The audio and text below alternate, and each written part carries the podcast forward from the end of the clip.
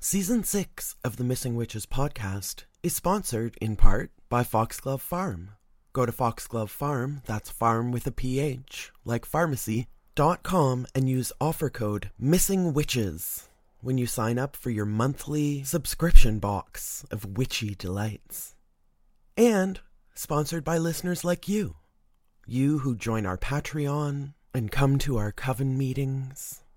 You who buy our book Recommend it to your friends and review it online. We thank you. And if you love this episode, tip us at paypal.me slash missingwitches. You aren't being a proper woman, therefore you must be a witch. Be a witch. Be a witch. Be a witch. Be a witch. Be a witch. Be a witch. You must be a witch. Hello, everyone. I see all your names here. Some of them are very familiar and some of them seem new. So, welcome, friends. Welcome, family. Welcome, new friends and new family. Welcome to the Missing Witches Coven and to our first event of this style. We've already run into some technical difficulties. So I hope that you'll all bear with us and, and we'll all come together in this moment without judgment or fear and just allow the technical difficulties to wash over us as we carry on and just, you know, as we do for life, show up and try to learn something and have a good time. I obviously want to thank all of you for coming, especially our panelists today. We've got one more panelist who is hopefully going to join us at some point, and I will let all of you introduce yourselves because you will do a much better job at it than I will. Um, but today we're going to be entering this realm of Samhain, aka Halloween, um, and we're going to read from our book, Missing Witches and we'll talk about that. And we're going to talk about growth and death and rot and all of the wonderful things that happen in the cycle of life and death. So, something that we usually do uh, as a coven is to start out with a, a musical introduction. Um, those of you who are longtime fans of the podcast um, will know that Risa and I met backstage at a ukulele showcase. So, um, music has always been a, a major part of what we do as a team, Risa and I, and how our magic goes and how our coven evolved. And those of you who have read the book know that we included um, two solstice carols for one for Litha and one for Yule um, which are Missing Witches original carols um, that are now part of our traditions. And recently, um, I wrote slash channeled one for Samhain. So Carol is here. Oh, speaking of carols, Carol is here. The Oh, Carol. So as Carol arrives, oh, um. we will begin our carol. I think I have figured out the best way to hold a guitar and a wire at the same time. And I think, oh, not quite, almost. and this is it. So, everyone, thank you again so much for coming to our inaugural, hopefully, um, mega meeting of the minds. Um, we'll be going around. Each of our guests has a question that they want to pose to all of us and to themselves. And then at the end, we'll all have an opportunity for questions and to answer those questions that our guests have brought. So let's all take a deep breath together. Thank you all again for coming. This is the Missing Witches Samhain Carol. Can everyone hear the guitar okay? That sounds beautiful.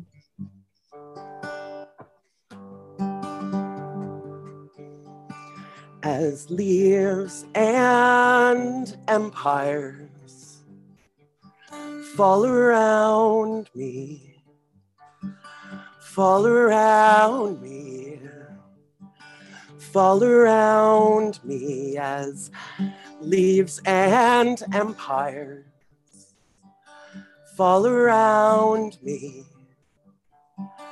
fall around me, fall around me.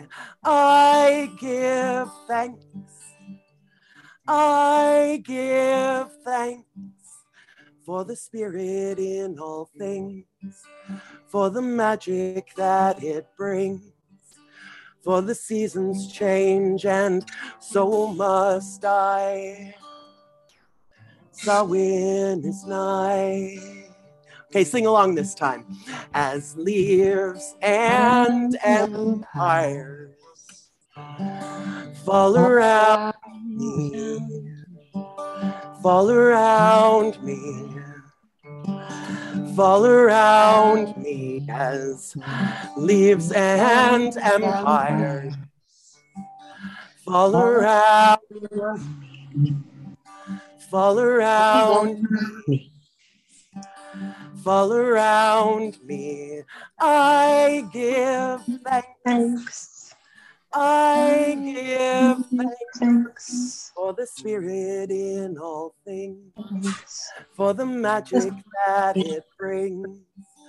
For the seasons change, and so must I. Samhain, Awareness night. Samhain, Awareness night. Samhain is night. Thank you so much, Amy. Thank you. Now I'm going to pass it to Risa, and I will let in these people who have been who missed the song. Oh, beautiful people. What a pleasure to see you. Um, I'm going to just suggest a couple quick things about Zoom. I know it's 2021 and we've all been in Zoom for forever, but just in case, um, if you remember at the top right, you can change the view if you want to change to gallery to see everyone, or if you want to just see who's speaking, you can adjust that. If you want to mute yourself, it's in the bottom left. Um, and right at the bottom, there's a chat. So I invite you to introduce yourselves in the chat. We're really excited to see you. Our guests will be our formal, official uh, guests. Um, our, our primary participants, our primary collaborators today will be introducing themselves. But while they're doing that, we'll invite you to do the same. So we're inviting them to share where they are and who their unseen collaborators are. Um, so think about it. We want to hear that from you too in the chat. Um, my name is Risa. I am the co host and co creator of the Missing Witches podcast. I uh, am the co author with Amy of our book. And the book is the reason we decided to throw this event. We do these monthly within our Patreon, and they were sort of something we stumbled into and have been really profound experiences for us in getting to know other people, other practitioners who are thinking about this intersection of awe and science. Um, and so we thought maybe as a way to celebrate this book in a weird pandemic time, we would do these and open up the invitation. And we were really floored to see people wanted to join us. So, in that spirit, I'm going to read um, a little kind of segmented piece from the Samhain chapter of the book because it's a book event and we want to share with you the words that we worked on and the reason why we called this event um, what we did look look for a door into the unknown country um, yeah so i'm going to begin with that and take a deep breath and sort of settle into my nerves of sitting and reading in this strange way Samhain sits in the space between one year dying and the next being born. And in that time, we get a glimpse into an unknown country. The word means summer's end, and it is a window ledge, a lintel on the doorway, a liminal evening through which we are leaning into the darker half of the year, at least from here. It is a festival of death, a festival of meeting our end as well as our ideas about death. It is a time for encountering the knowledge that this comes to us all, stepping out off the edges of all maps. In our travels through the underworld, witches become map makers, writes Amanda Yates Garcia, the Oracle of Los Angeles. Meeting death is beautiful and horrible, inspiring and the most terrifying. And so we dress up to meet this specter in ways that hide us or empower us, disguise and amplify us. In past years, Amy and I have celebrated this season together, She'd get dressed up in full glorious drag and we'd give out candy for hours or until it ran out. Or I would throw a party for hundreds of masked revelers playing one of my favorite roles, lurking in the background in black, making my magic unseen. And Amy would roll in just in time to win the costume contest. But this year, death looms and hangs all around us like spider webs. We are mid pandemic at the time of writing, the coronavirus counter jumping by tens of thousands every day. My parents are in self isolation. A friend is separated from her children, working 12 hour days in the ICU. Others from our coven are on the front lines in grocery stores or supporting women quarantined in unsafe homes. Another loses her daughter to cancer and can't collapse into her parents' arms. A friend's sister dies of suicide my great aunt drives herself to the hospital rather than tell anyone she is sick and risk infecting them, and she dies of coronavirus there alone. We are weighted with loss and afraid for our elders and ourselves and for the future. By the time this book comes out, the world will be different somehow. We usually look to the future with a certain kind of confidence that things will progress rationally, gradually, but the future itself is that unknown country. It is a box in which we are both alive and dead, and we know it now more than ever. The borders have closed, and people sing to each other from their balconies, trying to remember the touch and friendly crush of crowded bars, or a joyful hug, or a sloppy two cheek kiss on the street. Maybe by the time you hold this book, we will all have rushed back into each other's arms. Arundhati Roy writes Our minds are still racing back and forth, longing for a return to normality, trying to stitch our future to our past and refusing to acknowledge the rupture. But the rupture exists. And in the midst of this terrible despair, it offers us a chance to rethink the doomsday machine we have built for ourselves. Nothing could be worse than a return to normality. Historically, pandemics have forced humans to break with the past and imagine their world anew. This one is no different. It is a portal, a gateway between one world and the next. We can choose to walk through it, dragging the carcasses of our prejudice and hatred, our avarice, our data banks and dead ideas, our dead rivers and smoky skies behind us, or we can walk through lightly with little luggage, ready to imagine another world and ready to fight for it. For me, it turns out that the best way to face death and to prepare to walk through this portal lightly and to fight for a new world is to continue to do this work, to see you all here with me, this great circle we make with our sympathy and our hope. This work of prying open the stories we've been told, not just to include the spectacular and heroic lives of women and witches of all genders and gender conforming magical beings, but also their shocking and glittering ideas. This is healing work for me. Together, we disrupt the death spiral that has tried to erase what is magical in all of us. Together, we cast a circle, keep a portal open, and we help each other through. The guide we've chosen for this season is iconic tarot artist Pixie Colman Smith. We tell some of her story in this book, a life on the road with artists and theater people and sailors in the late 19th century, art school at Pratt, which she doesn't finish because her mother dies in Jamaica, and she's racked by migraines. She writes and illustrates a book, and her father takes her on a book tour, and she meets Bram Stoker and William Butler Yeats and finds a family.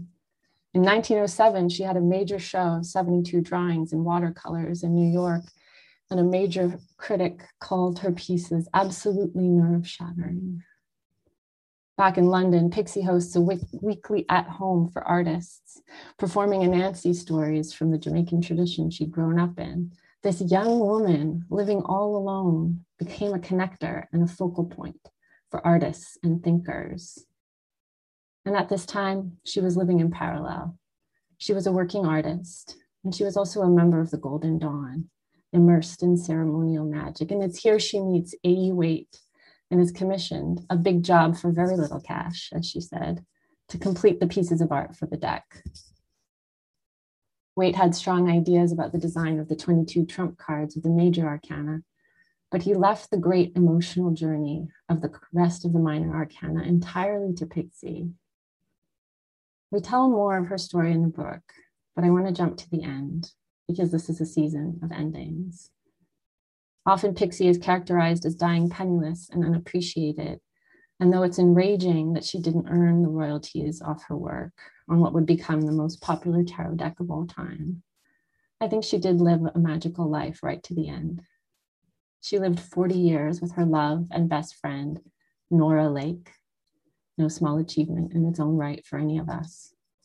She had independent means thanks to an inheritance from an uncle. And in the tarot cards, she left images of her friends, of her visions, of her personal understanding of a symbolism which links our minds to each other and to the spirit world. She left a map that deepened our understanding beyond words, like she was hearing a distant music and translating it for millions of seers to come. So she is our guide for our end and for all the imagined ends we face at Samhain. As we spin towards the end of the wheel or before it spins again, I hope you hear these words of Pixies ringing in your head. She wrote, Banish fear, brace your courage, place your ideal high up with the sun, Use your wits, use your eyes. Perhaps you use your physical eyes too much and only see the mask. Find the eyes within and look for the door into the unknown country. So, with that, I'd like to invite Becky to take us on a portal. Would you? Thank you for opening that door. Very, very apt timing. Um, welcome, witches and witchy curious. Um, so happy to be here. Um, before we get into our introductions and the conversation today, I just wanted to offer some words and perhaps some gentle invitations to prime us for some of the discussion we might have, and of course, the great work that needs to be done. Um, so I have called this sequence a playful primer for portaling for possibilities um, as a small way of taking us out of wherever we've just come from. It might be work, childcare, projects, laundry, um, and just stepping into this uh, portal for us with us for the next um, hour or so. Um, so feel free just to listen, or if you feel like you want to respond somehow in a bodily, embodied way, please please do that too, uh, just for a few minutes. Um, so, following on from those wonderful offerings and introductions from Lisa and Amy, um, we are, in fact, of course, entering the turning. We're entering this stage where ecologies take that great exhale into winter so the sun, rather than bursting, appears to be tugged into view through a really molasses sky. It never quite seems to reach its full brightness before it retires. All that abundance that we've been surrounded in really starts to steal inwards. Uh, the trees start to imbibe the last of that light before it's nestling in the root. And those leaves we're starting to see pirouette to the soil to commence their great rebirth into the other. So, as we've already heard, Samhain, of course, marks the thinning of the veil between worlds, between life and death, and earth and spirit. But where the human ordinarily sees the imminent winter as the numbing or dying of things, it is in fact fertile with possibilities. So, those leaves that are pirouetting and falling, they aren't nothinging, they're becoming. Those trees aren't inert, they're gently gathering. The earth is in the process of possibling. So that thinning of the veil is a window, a cut, a shard, a portal, an invitation to sample, discover, imagine, play with the idea of what might emerge through winter or in the re emerging of spring. And our bodies, of course, are conduits for entering different worlds. So, how might we prime ourselves for the glimmering that might be on offer? So, and feel free to follow. Number one, as we enter the dark half of the year from the light, perhaps we just flash our eyes shut and awake to shock thoughts into view. Or perhaps we join the next Zoom call or even this one, one eye closed what emerges in that focusing or shift in view. Secondly, our senses are portals to knowledges. Perhaps you have something pungent nearby that you could smell, or you can join me in smelling your inner elbow, which is the scent of yourself and instantly grounds you back to yourself. Hmm. Perhaps we gift a breath to ourselves. We warm up our senses ready to receive. So you may want to gift a warm breath on the back of your hand.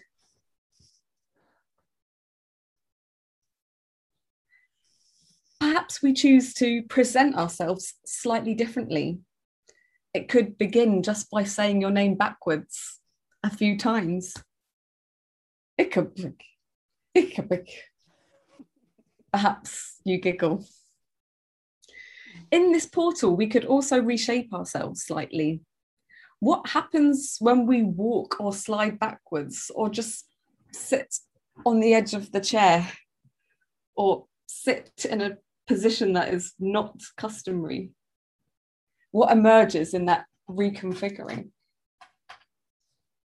Perhaps we need a new lens to change the view, or maybe we've had enough of watching and being watched and just need to de lens for a minute.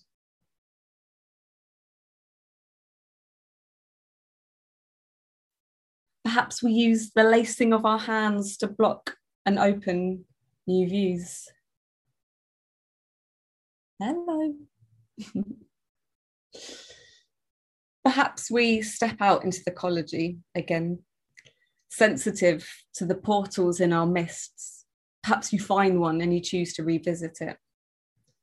There's a wonderful old English word, the smeuse, which is the tiny hole in the hedge of hedgerows that line the English streets, which is where the scurriers and ground dwellers travel through. Perhaps it's a grove in a forest that you find, or perhaps it's just the simple wearing of a hagstone to keep that portal of possibility close to you when you need it most. It is the time of a turning, it's the opening of portals into possibility. So let's enter together.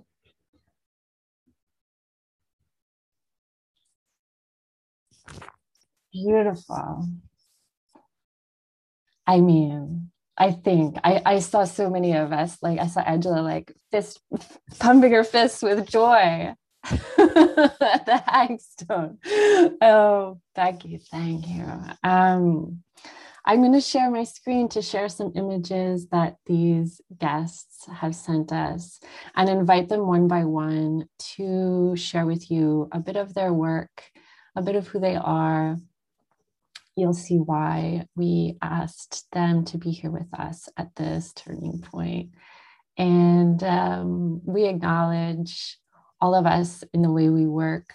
We work with unseen collaborators. Um, I'll tell you for myself, my unseen collaborators here, I just drove on the highway to be sit in the basement in my uh, my partner's parents' house so I can hear my kid and partner and parents like thundering across backwards and forth above me.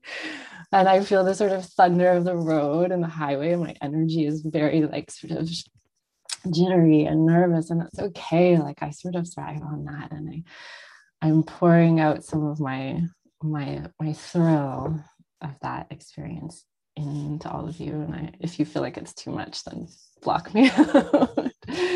um, I'm going to share my screen and invite. Oh, um, Amy, I think you might have to make me host again to share my screen. And we'll start with White Feather. Um, and I will share this all with you. There we go. I have to go here and then start. There we go. That look all right? Yeah. All right. Yep. Hey, everybody. It's really nice to see everybody's faces. I have been sort of part of the Missing Witches Coven pretty much since the beginning. Mm-hmm. Season and uh, yeah, and it's it's just been an incredible journey, and I've really enjoyed having the opportunity to you know, sort of talk and share the evolution of my work uh, over the past few years. I can't believe it's been three years now. Um, but uh, what you're looking at here is me working in the lab. Um, I refer to myself as the witch in the lab coat. And essentially, my research is looking at ways that magic and science can intersect. And one of the ways for me, um, you know, as a witch, is to sort of bring an awareness of the agency of microorganisms um, into the work that I do. And it's it's a really it's it's a tightrope walk for me because you know I want to respect and acknowledge the labor that you know cellular microorganisms are performing in my work but at the same time i bring an awareness that these these microorganisms are performing in very controlled conditions conditions that i control conditions that the institution controls. Um, even you know you can extend it to conditions that society controls. So many layers of control there. So i'm very hesitant to refer to the microorganisms as my collaborators because they're not. It's you know collaboration implies willingness and consent. And so I, I keep my notions of collaboration to my human collaborators for the most part, and you are seeing some of them here. This is the Bactinctorium team. Um, we work with pigment producing microbes to experiment with using the pigments from bacteria to dye cloth and print on cloth and look at creative applications of those tiny, tiny, tiny molecules of pigment this is a photo taken by Alex Bachmeyer. She is the only one who's not present in the photo. So here we are inoculating a nutrient solution with the same kind of bacteria that grows in your shower or your toilet. If you don't clean it frequently enough, it makes this beautiful red color when it's you know highly amplified and concentrated in culture in the lab. So these are my human collaborators. We are kind of you know, looking at ways that the agency of microbes can impact our work. Now, this is the Australian outback, um, Western Australia. It's the Stirling Mountain Range, right after a wildfire has ravaged through. And this was a site of specimen collection. Um, one of the one of the things that I do is look at ways that I can find alternatives to laboratory practices that are banking on the bodies of non human uh, animal others. So instead, I use my own body materials. Um, I'm looking at ways of developing uh, serum from menstrual fluid and using stem cells from my own menstrual fluid to culture cells in the lab. And so this was a collection site when I was on a road trip. I pulled over on the side of the road, dumped my menstrual cup into a sterile tube and took it back to the lab. So, you know, the outdoors is coming into the lab as well. Um, yeah, I just thought that it, it's really important to think about, you know, doing our work and our research in multiple intersecting environments and, you know, witches kind of think of nature as their playground and their laboratory, and I certainly do, but also bringing that you know aspect back into the laboratory as well which is supposed to be this really isolated aseptic space but in actual fact it's not. So are these all of the images that I sent you? I think so. Those are them. And white feather, I'm going to make a small, end to all of our um, guests, I'm going to make a small tweak to the schedule and just invite you to share your question now. You can just plant it as a seed as part of your introduction, and then we'll just open up the conversation when we're done with introduction. So, do you want to share that? Sure. Yeah. Um, so, my question, I don't have the exact wording in front of me, but it, it was something along the lines of, you know, witches are often culturally feared for their powers of manipulation.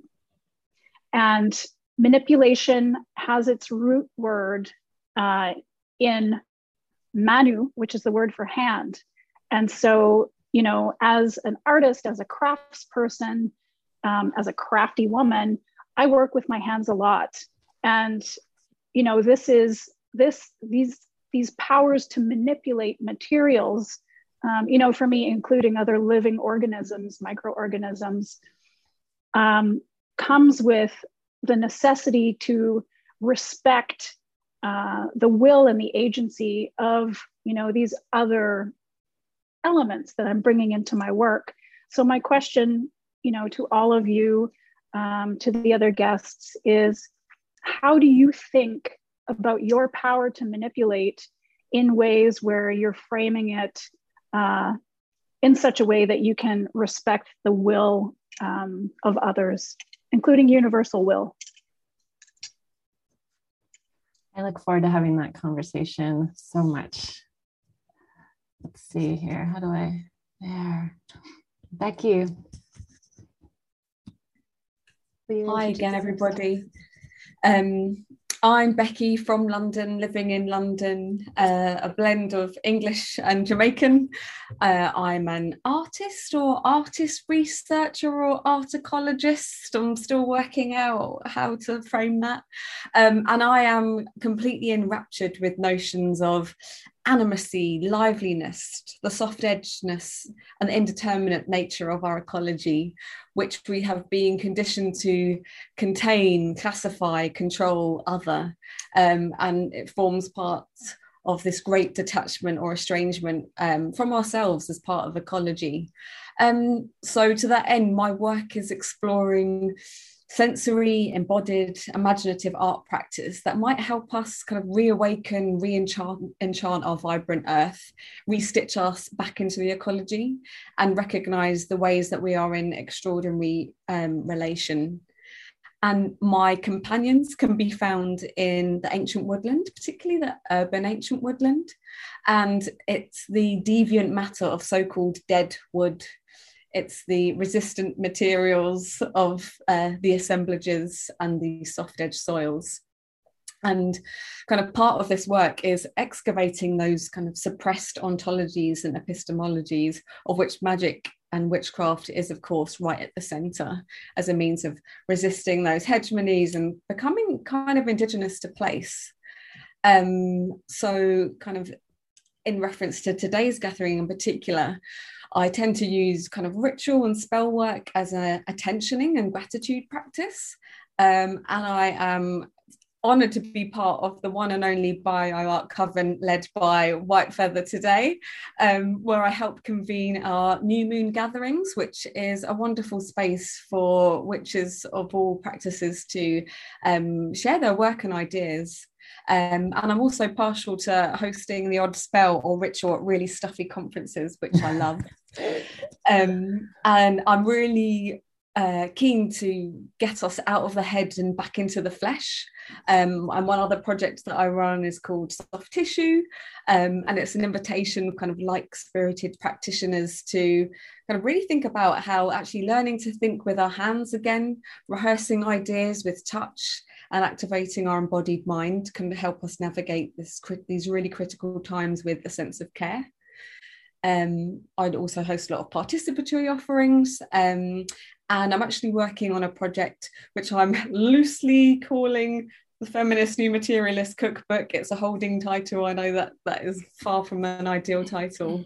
Um, and it's actually really t- closely tied to the living bio art coven manifesto um, led by white feather hunter but authored by about 45 witches um, where we're really um, looking at the messy edges of material these infinite cycles of reproduction the idea of agitating um, in the in wherever you find your lab um, and the omni-shifting nature of materials that are in dialogue with their atmospheres and conditions um, and I have a master's in art and science, so I'm used to smushing things together. Um, and I'm actually the first of a cohort in a brand new master's in art and ecology in Goldsmiths in London. So I'm having lots of adventures in the soft edges, um, finding companions along the way. Um, and I guess my my part of my question for today is you know around the fact that we're very much around amongst the like spirited um, and I'm really curious to know how we, um, how other witches or witch curious um, have involved other people who aren't necessarily initiated into this work. Um, what what challenges have you found trying to draw people into these uh, new ways of knowing or excavated ways of knowing? Um, what has delighted you about the experience, and what are the challenges? Um, I yeah, it's my constant my uh, a constant question in every space I enter. I think so. Yeah, look forward to discussing with everyone today and thank you for the welcome and invitation. Oh, thank you. Angela, will you share with us?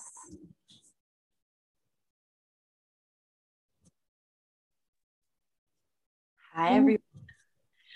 Um, I am Angela Alberto. I live in Portland, Oregon on Cowlitz, Chinook, unceded lands. And I am a death midwife. I am someone who helps families remember how to take care of their ill and dying and have if they want host home funerals etc my um this is my spiel right? Like you know what else what else do i do? I also um, i work with kids and i help parents teachers and educators um, talk learn how to talk to their kids about death and dying. Um, it's so funny because I I love the opportunity to be able to bring my witchy self out as well. And I do pretty frequently, but it's really nice to be able to tie those things together here. Like being a death midwife and being a witch is what gives me the ability to do this work. Um, one of the things that we, uh, Amy and Risa requested is that we send photos of our work. And what's interesting is each photo that you see here, that first one was um, my favorite place to go hiking. The second one was the moon in my house. This one is right around the street, like right around the corner in my neighborhood. And what I feel like I've recently been going through is um, a homecoming to myself. And I feel like 2020 has been a time for me and 2021, a time for me to like really claim the things that I know I'm supposed to be doing, like helping the dead, helping those loved ones who are dealing with the death of a loved one, talking with kids about this work. Um, and it's just, there's been so much death as we all know, and so much grief. And our society has refused to to face it in in for years past, right? And now I feel like the dead are leading the way and asking to be held and looked at and moved forward and cared for and given offerings and there's no denying it the fact that we are all mortal and like how do we want to accept that and choose to live each day? And how can we like hold this collective grief that we're all going through the grief of our planet dying or shifting? I don't know how you want to look at it right now. Um the grief of like all the all the people we lost due to this virus. Like all of us have been affected from this. And like i'm here to hold that torch in the dark so we can like tend to our hearts. And it's really scary being in the dark sometimes, but there are those of us who know the way through the labyrinth. And that's why I'm here. And that's what I do. And I still, you know, even though I'm in the dark often with this work and like looking at death, you know, I still have very human reactions to it sometimes. Um, what you see here in front of me is uh, on the screen are these are my bones that I throw and cast. Um, I'm a bone thrower. This is something that also links me to my death work and links me to my ancestors. Um, I don't know what else to say about it other than it's one of my favorite ways to to divinate, to do divination. Um, and I feel like I'm rambly trying to like keep up with the slides and then share what's on my mind, but whatever, it's all good. Um, and this is my the image of my presentation that I am releasing out to the public at the end of this month. So this is like a new thing where because of all the death that's happening and because of all the ways that um, some of the you know like the kids they know that like things are going on for their parents and for themselves. You know some of the older children that i work with who are um, seven eight nine they remember being in school and didn't have to wear masks right? There's grief there for these kids. Um, so i feel like right now it's this collective um, energy where we're being asked to look at how we interact with our own grief when it comes to death, loss, and dying. And that could be, you know, it doesn't have to be a physical death of a person, it could be the death of the way things once were, right? The transition of that. Um, but I think we're all being asked right now to look at these dark places, especially because of the fact that it's Samhain, um, and also the fact that you know the past two years have been um, so much collective death. So I ask you to, the question that I wrote was this, but I think I'm going to change it on the fly. um, no, it's the same. Okay. My question is more of a brainstorm. Like, how, like, I want to hear how are we going to move forward with this collective grief that we're carrying? How are we going to handle our grief? Remember to grieve? Now, how are we going to celebrate? Like, find hope and balance, right? And I, I just ask of you to to know yourself when grief arises because how you handle it is how your kids are going to handle it they mo- you model for them when death and loss and grief and happiness and joy and love when all the emotions come around you as the adult in kids lives and this is i'm not just talking to like people who have kids like i don't have children and they model from me because i'm around kids right? Kids watch adults. So i just ask you to know yourself well when it comes to your grief and find appropriate healthy ways to converse about it and deal with it and move with it because it's a cycle grief it doesn't there's no end point it's just gonna like the turn of the wheel it's gonna keep going round and sometimes it'll be easier and sometimes it'll be harder Thanks, Angela. yeah Beautiful. And Carol, you're here. I'm so glad to be here. And I want to thank everyone who's here with us today, and especially Risa and Amy and the guests. So, I'm going to show you nine images that will tell you a little bit about my interspecies art practice. Huh? What's that? Um, I think of my practice as being part of a working team of mycelia, sheep, dye plants, herbs, all the critters of the earth, soil, chickens, and bees. And what we're doing together is trying to uh, bring to life in people the concept that the idea of the biological individual is really a lie. We are made up of all kinds of critters. We have more non human DNA in us than human DNA. Part of this work is dissolving the boundary between life and death as the mycelia lead and teach us. And by doing that, we're kind of reinforcing the understanding of the web of life. That's all the text. Now I'm going to show you eight images to bring this to life. This is my backyard in Hartford. It's a little urban space that's full of dye plants, all the beings um, I described, except for the sheep. Um, and that little building in the back is where I weave with mycelia. So basically, the idea is that um, mycelia and I are weaving together. We are co weavers of sculptures that are used in workshops to help people. And we can look at the next one now to help people understand that um, they are part of this kind of biological multiplicity.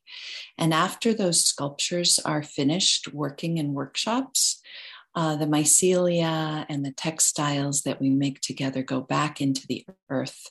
And this is the uh, revivified earth that we depave to find in our backyard and uh, that we nourish through these sculptures. So here's a little detail of the mycelia of oyster mushrooms poking forth in one of these sculptures. And here's my friend Lauren in one of the workshops.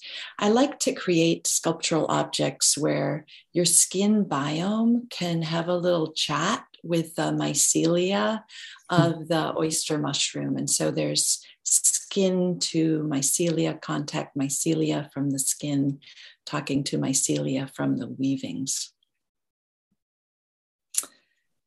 And then they go back into the earth and they just dissolve. They bring the living mycelia into the backyard.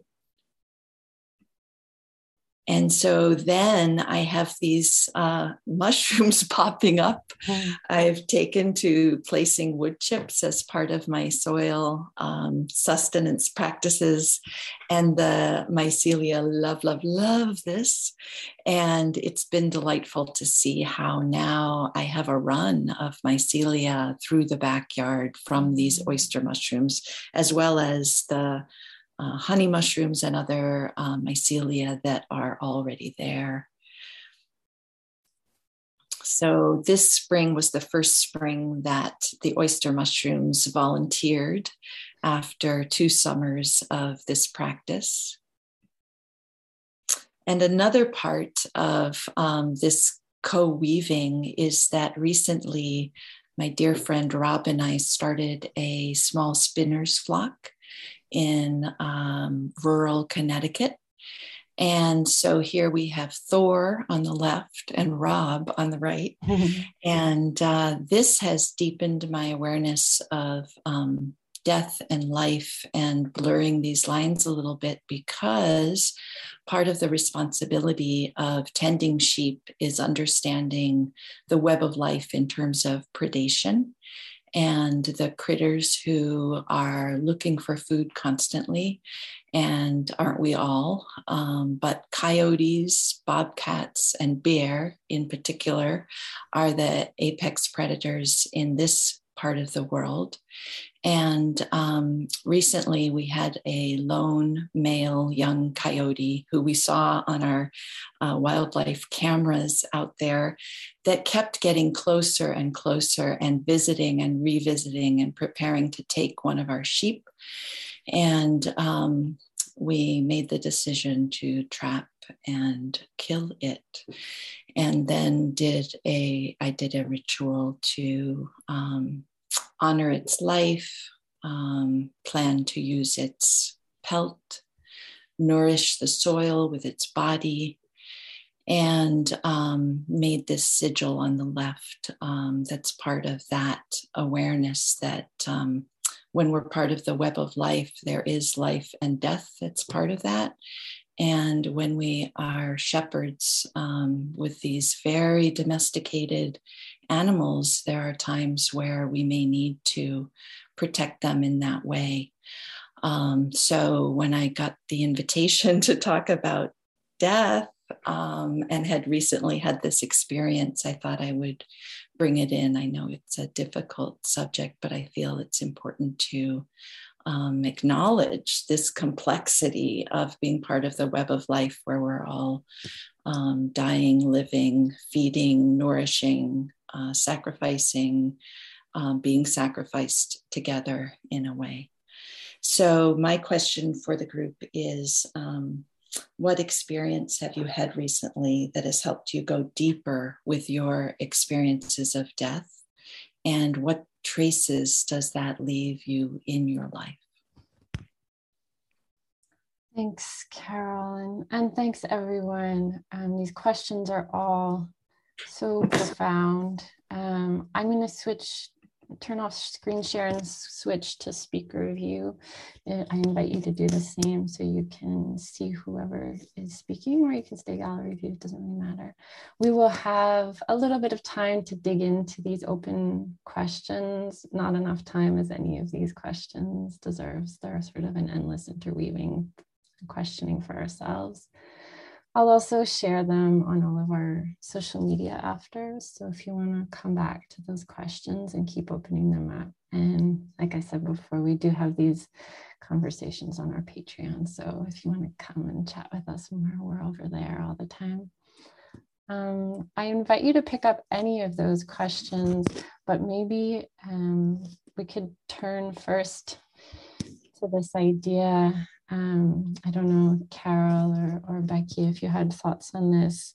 A White Feather's question about our owning our our power, our our our manipulation, and how do we find that balance um, with our collaborators or our ways of of manipulating the world that are not in perhaps collaboration. Sorry if I didn't phrase that well, White Feather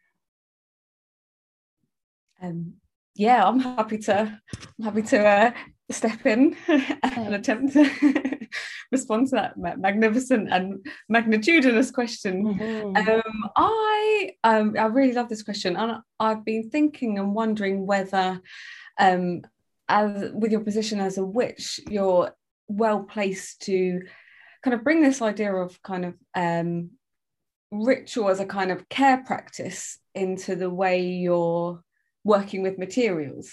Um, yeah, so I, I totally agree that the idea of kind of more than human collaborators so often gets bandied around. And again, it's, it's things we've discussed previously that collaboration Im- implies that level of consent. So if we don't have the consent, what other things could we do that bring care into the mix? And it could be things such as kind of how we ask permissions, how we respect that material, whether it's kind of how we handle waste or the um, or yeah by adding that element of ritual perhaps that extra time that extra layer of um, noticing and attention and, gratitude for the material that you're working with um, yeah we can infuse those moments of um, yeah what was so-called manipulation um, with kind of care and consideration and, and a sense of reciprocity. Um, so yeah i think that's something especially as from from a, a witch standpoint we are well placed to try and introduce into some of those spaces mm. perhaps. Beautiful. Beautiful. I i really appreciate the question and also becky's thoughts on this. Um, one of the things that has struck me recently about this manipulation and the hand is the practice of letting go I'm currently here in Marshfield, um, Vermont, at the Marshfield School of Weaving, learning ancestral practices of spinning and weaving. And there's a gesture in spinning where you're drafting with the wool and you're letting the spinning of the wheel carry the wool right out of your hand. You're letting go. Um, I knew the phone was going to ring if I spoke. Let's consider it the ancestors calling in. Yeah. You can think about that. Mm-hmm. Um, but this idea that you uh, can manipulate by being still mm-hmm. and letting go and listening and um, learning by releasing is something that's um, really palpable for me right now. And I think part of that is that I was raised to always have this agency and do things. And so for me, one of my lessons is to be still and to release and listen more. Mm. Go ahead, Amy. Yeah, I just wanted to sort of include this, like, you know, paradoxical notion that comes up in uh, all aspects of our lives and especially witchcraft, these things that don't have singular meaning um, uh, uh, White Feather, you bring up this word manipulation, and and it has a negative connotation. Oh, she's a manipulative person. They're just doing that to manipulate me. But there's also this notion, like you say, White Feather, of just using our hands to do things. And Risa and I, of course, are authors, we're writers. Um, so when we we think about language all the time. We manipulate words and put them in different places to create sentence structure. And even a single word, such as manipulate, can be manipulated to mean other things, to form other ideas. So I just wanted to draw attention to this like non-binary universe of of you know mushrooms and magic and language. And when we even when we ask these questions of each other, they're sort of bound by our vocabulary, the words that we know, the sentences, structures that are familiar to us. So I'm trying to sort of shake off this idea of manipulative and the heavy negative connotation that I feel like it has for me when I hear it as someone who who who strives to be you know authentic and honest and collaborative uh, you, you know to use that word in the same sense that white feather said it implies consent and all of these other things you know?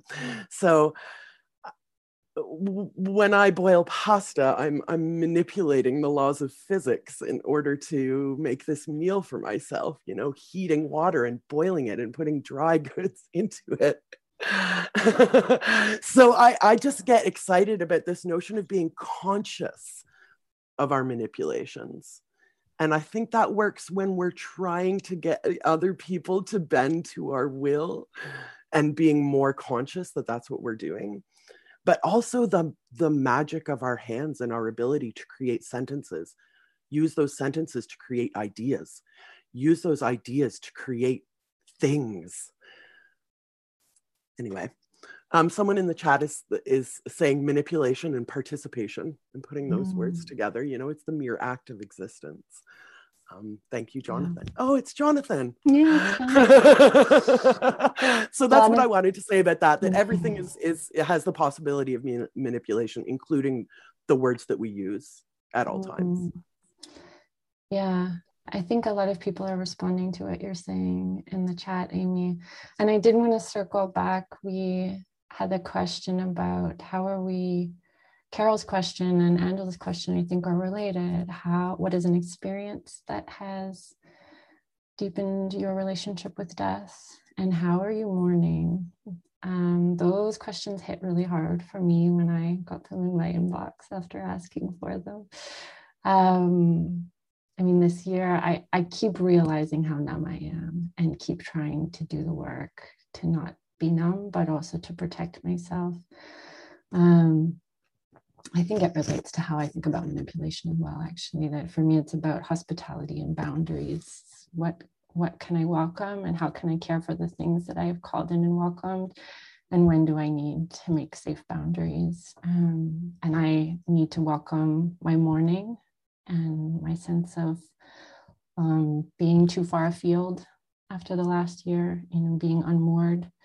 And I need to find like Angela said, safe places to sit with that. Um, but I I also need to put up walls around it sometimes. Um, Angela, do you want to speak to that? And I know also someone in the chat um, was generous with sharing their experience that a miscarriage, even over a decade ago, has shaped their whole understanding of death. And I know that that is true for so many of us and is such a unhad conversation that I wanted to make sure I, I say it out loud that so, so many of us have experienced life and death within our own bodies.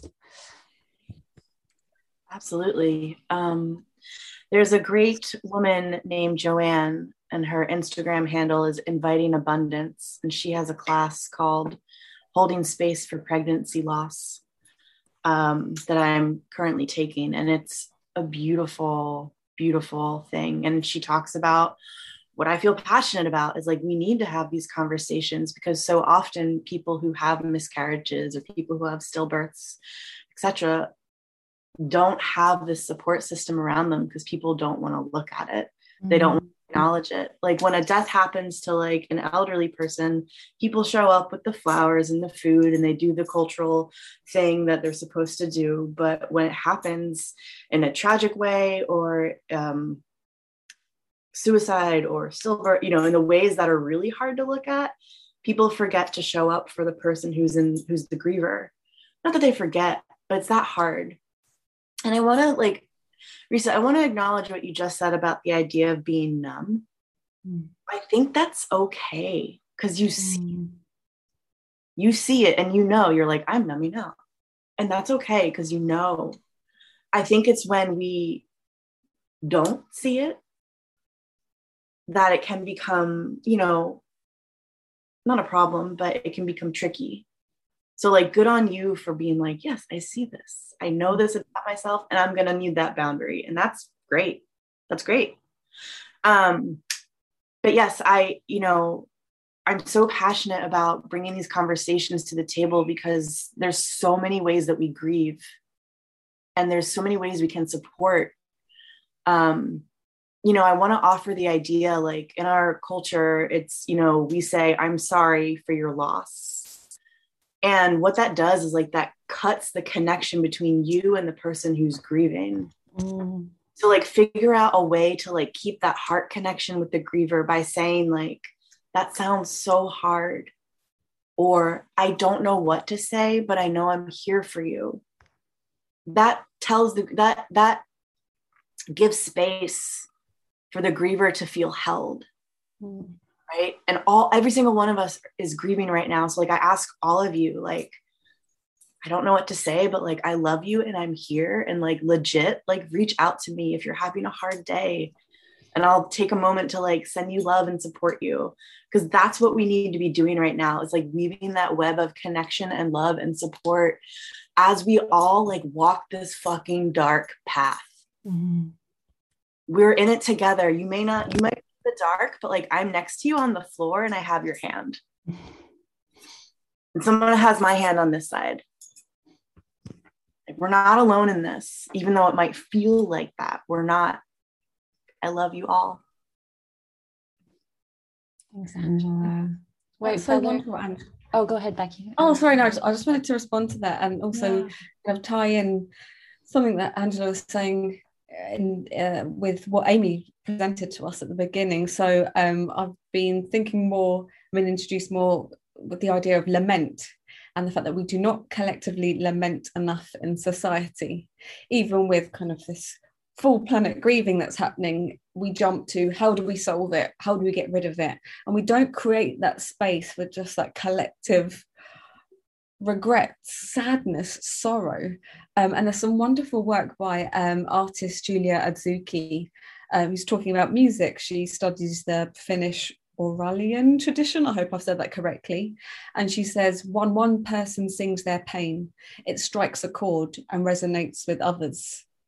And the idea that this sound needs to be heard and held by others in order to land somewhere and resonate. And I think we kind of felt that at the beginning with Amy's wonderful offering. Um, so, yeah, allowing places for those reverberations to to ripple amongst each other.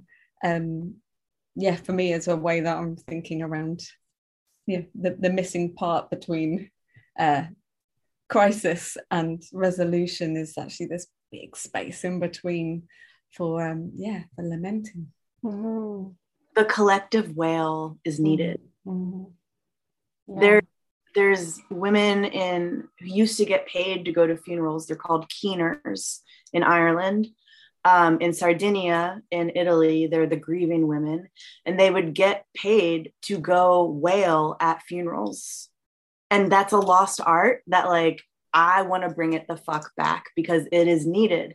There's power in our in our storehouse in our bellies when we let ourselves ah, like wail from that space. There's shedding of grief. You let it out of your body.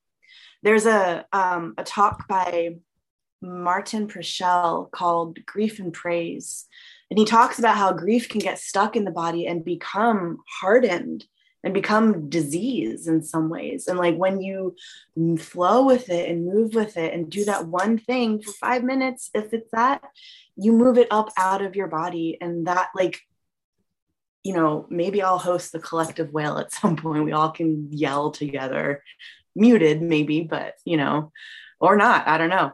Um, yeah, thank you, Becky. That's it's so yes, so true. Collective wail, please. Um, I want to tie that into a question that came in earlier on the chat from Jonathan, my friend and collaborator here in Montreal, and and maybe turn this one to White Feather and then maybe to Carol, because this is a question about how we feel. What are tactics? What's your practice for feeling that you are not alone, that you are ecosystem, are there ways you can suggest for us? I've seen pictures of Carol's um, mushroom sculptures like balanced on on people, just living and breathing that moment. And, and then I went out and like dug my hands into the mushrooms near my house. Was thinking of you, Carol. So I know one one piece of the answer, but I'd love to hear you both speak about that. White Feather, do you want to start? I know you had your hand up earlier too. I was going to come back around to this idea of manipulation, its relationship to death um, and mushrooms altogether um, in my practice and maybe it'll kind of yeah. swing around to what you're asking um, i want i want for all of us to own our power to manipulate and you know i liked what you were talking about amy with acknowledging that it has this negative connotation but i think also that negative connotation has been used against us to take our power away.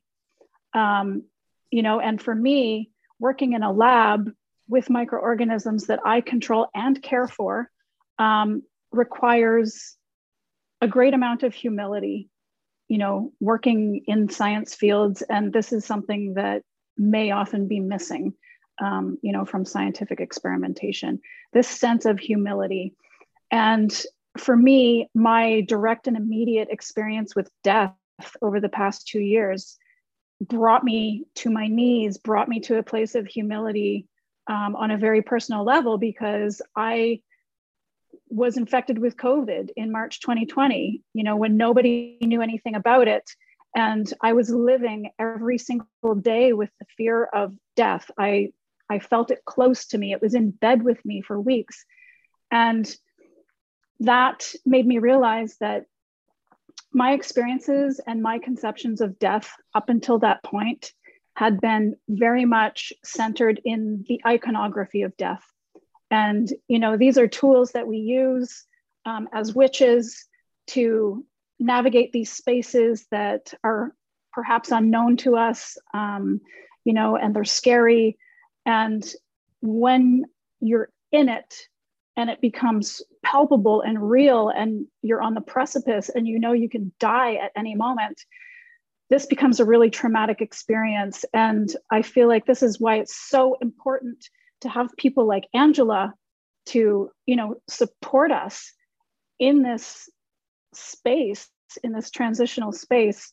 Um, for me i was able to get a lot of support from the mushroom world, um, you know, from microdosing psilocybin, which helped move me past that space of trauma and, you know, come back into the land of the living. This was my doorway, um, you know, through this unknown space. This this was my my Hecate, I guess. Um, you know, this is what mushrooms did for me.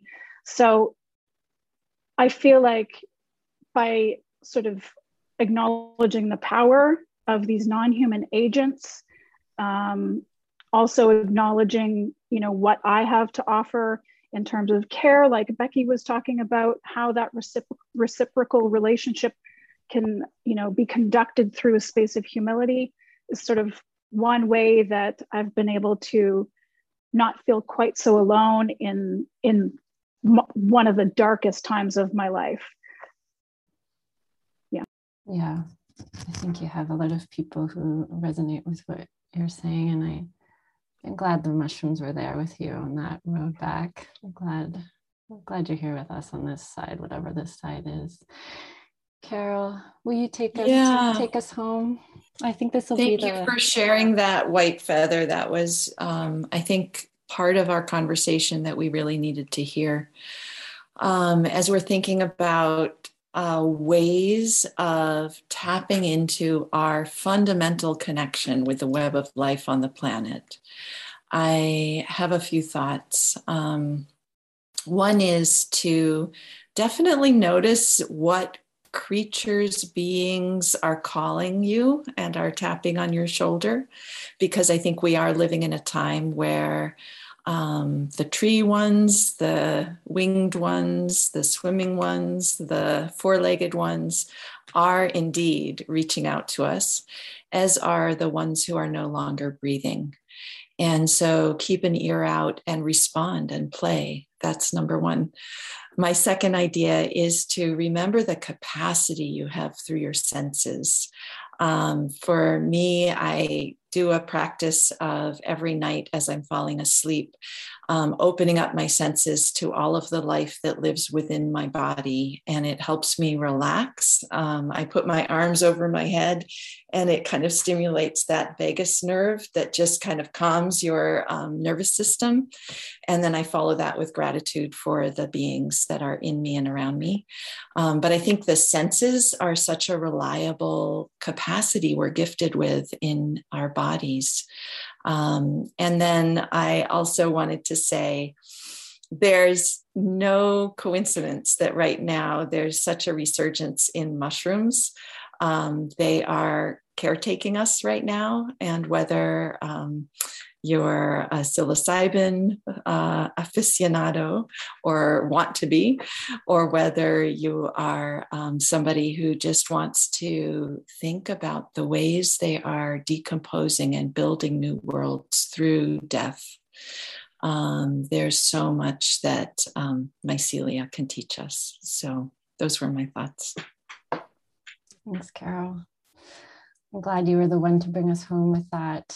I know for myself, one of the great quiet joys for me right now, I, I recently got a copy of Julia Skinner, Dr.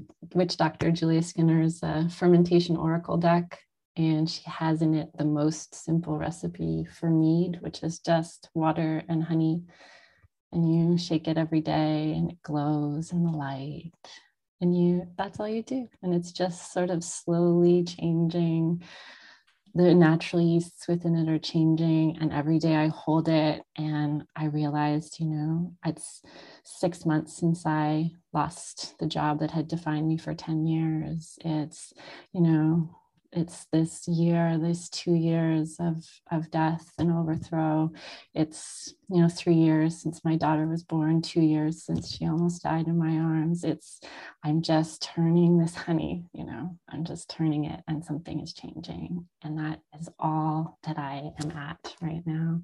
It's called the fermentation or uh, the hidden cosmos of fermentation oracle deck by julia skinner. She's been on our podcast as a closing word, I will invite you all to listen to our podcast if you haven't before. We we have people like the brilliant people here um, who we are honored to sit with, um, and we tell stories of real witches. Um, and if you want to join us on our Patreon, we have these conversations monthly. It's not tiered, so whatever you feel comfortable with, we would be honored to have you. And those are my little plugs. Um, I hope you'll forgive a little plug on a Friday afternoon. Um, and I do want to continue this conversation with all of you, um, but I want to be respectful of everybody's time as well. So I'm going to turn it over to uh, my beloved friend and collaborator, life changer, my friend Amy, and she will give us a last little bit of a reading. And then we sort of changed our plan on the fly again. And instead of whatever I was going to do, she's going to sing that carol one more time. And then we'll say good afternoon. Thanks, everyone. Um, I, I, I really want to say on on this subject of collaboration and death, um, that Risa and I have have been collaborating since we met. It's just sort of how we built our friendship. But something that's very interesting to me is that, you know, she became a parent for the first time. And six months later, I lost a parent for the first time. And six months after that, she almost lost her child. So she and I have this sort of rooted system of this exchange between life and death. Um, and to us, and why we're here, it is both science and poetry. It is a wave that washes over us and a boil of a pot of water that we boil. Um, someone said to me in an Instagram uh, message the other day that they felt that poetry was a bacteria, that it travels. And that to me is ultimately the goal, one of the many goals of the Missing Witches Project, and something that I, will turn to a quote from another amazing witch that we reproduced in this book. Um, to put a mighty fist up and also punch it toward the idea that witches are anti science, witches are the original scientists. And poets are scientists and scientists are poets and mycelium networks and poetry networks and networks networks networks and uh, doing away with this notion of individualism that we have seen destroying our our love for one another. So i just want to read a little bit from the introduction. For those of you who haven't read the book i hope that um, you'll pick it up and continue to ripple this bacteria that we have put into the world, infect your friends with it, um, have conversations like these that are difficult. Difficult conversations are my favorite kind. And the book is full of them because life is full of them. You know, we are life and we are death. And in all of those things, there is beauty and rebirth and the growth that comes from rot that is fundamental to each one of our works and our lives. There is no beginning, there is no end. Except in the case of this meeting that we're having today, there will be an end, and it's coming in a minute. With this book, we hope to reach out into the wider web of all those who feel drawn to be a witch. People who, like us, want a way to connect with nature and each other, but who find themselves alienated by dogma, cynical of New Age spiritualism, or left out and insulted by the unexpected thorns of misogyny, commodifying racism, nationalism, transphobia, anti science, and more that can appear in modern mainstream paganism. Our beliefs are much more deeply rooted in research than in blind faith. But we still get funny looks from time to time when we call ourselves witch.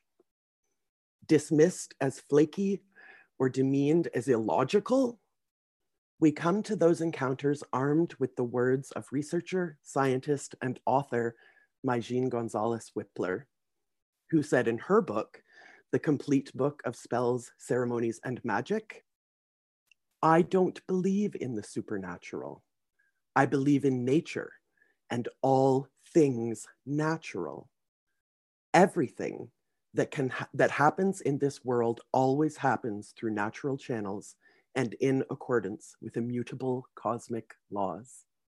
All things, both real and surreal, are part of the cosmos, where everything has a place and a reason for being.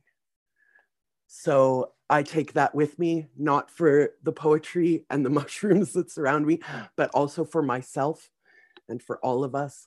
I have a reason for being. I have a place and a reason for being, and so do we all.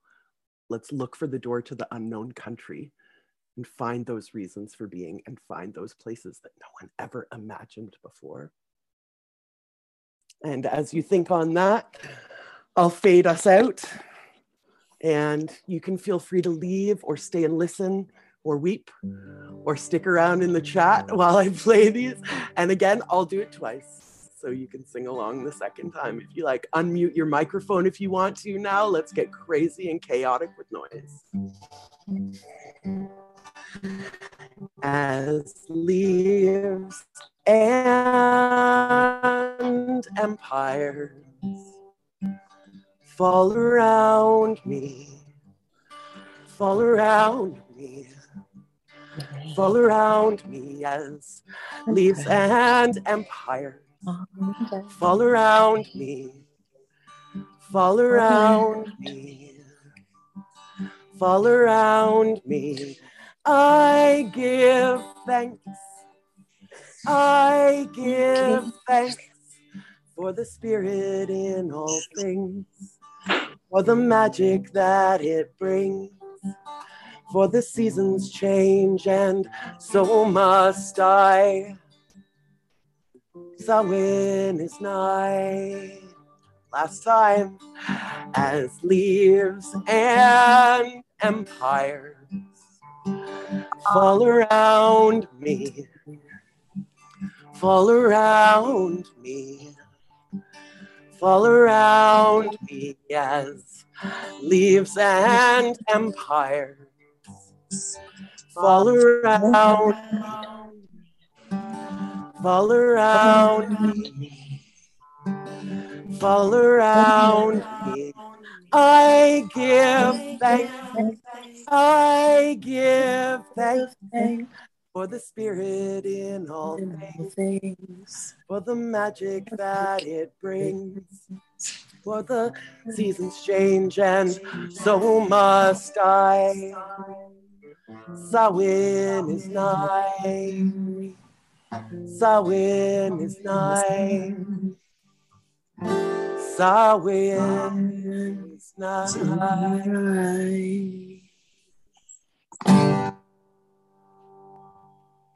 Thanks, everybody. Thanks for coming. Thank you. Thank you. Thank you. Thanks, everyone. We Thank will. Thank you. Thank you. Thank you, We love you.